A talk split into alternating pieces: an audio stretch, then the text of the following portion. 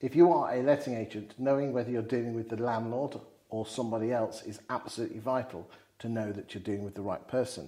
Especially with rent to rent, it's absolutely vital that you get to know who that landlord is. James, you're the boss man of um, Checkboard, the, um, and founder uh, an A M L checking system. Um, talk to me about how agents can ensure that they're dealing with the right tenant, a uh, right landlord.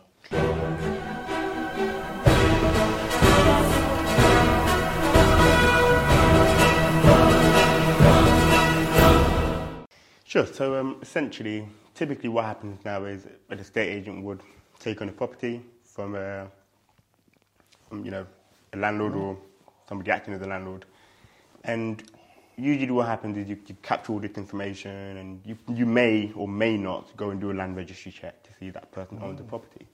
Uh, what we do, you know, and, and, and the right way to go about doing this to ensure you've got the you're speaking to the right person is to use a solution that does everything in one go for you.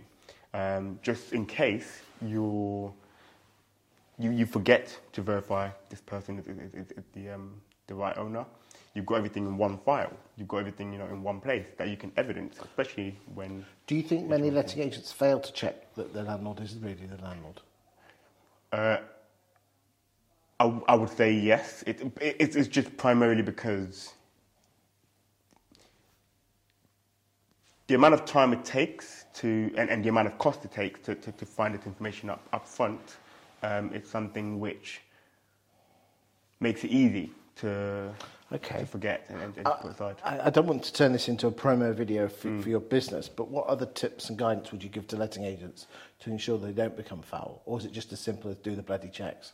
Well, I think naturally, yes, it is as simple as doing the, doing the checks, but equally on top of that, you want to ensure that you're not necessarily involved with somebody who has, you know, a, a history of either, you know, duping tenants or um, get, falling foul of, um, you know, certain regulations as a landlord. Now, these things can be caught using adverse media checks, as an example. Um, and, and if somebody's been to court for, you know, previous misbehaviour, you would be able to pick this up. So it's not just as simple as just checking at it, you know. Right. So you, what you're saying is, is that you're advocating letting agents use firms, other firms yeah. like yours are available, not only just to do the check that they are the, really the landlord, yeah. but also, are you saying that you, you, you, your firm, and as I said, others can do this, can check the media and, and other things just to check that you're not dealing with a rogue landlord? Yeah.